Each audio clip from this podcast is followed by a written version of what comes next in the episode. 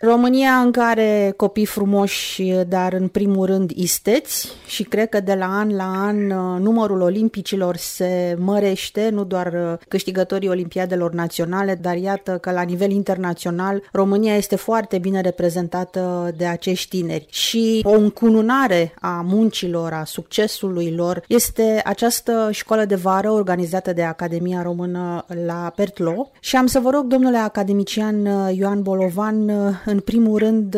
să ne spuneți cât de important este să ajutăm pe acești tineri și de fapt cât de greu v-a fost să alegeți un număr doar de 12 pe care să-i păstoriți aici la Bertlo și pe care să-i ajutați apoi cu burse. Bună ziua, în primul rând, radioascultătorilor noștri și mă bucur că arătați interes față de o asemenea problematică. Academia Română este cunoscută în deopște ca fiind cel mai înalt for de consacrare științifică și culturală din România, adunând elitele României. În ultima vreme, Academia Română a realizat importanța pregătirii viitoarelor elite, a viitorilor academicieni, acordarea unei atenții sporite tinerilor cu rezultate excepționale, care fac performanță în țară, care vor să rămână în țară și să contribuie prin știința lor, prin competențele care le dobândesc în sistemul de învățământ din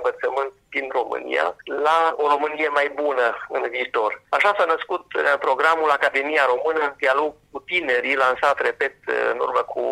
puțini ani, și care are mai multe proiecte în derulare. Un asemenea proiect este oferirea de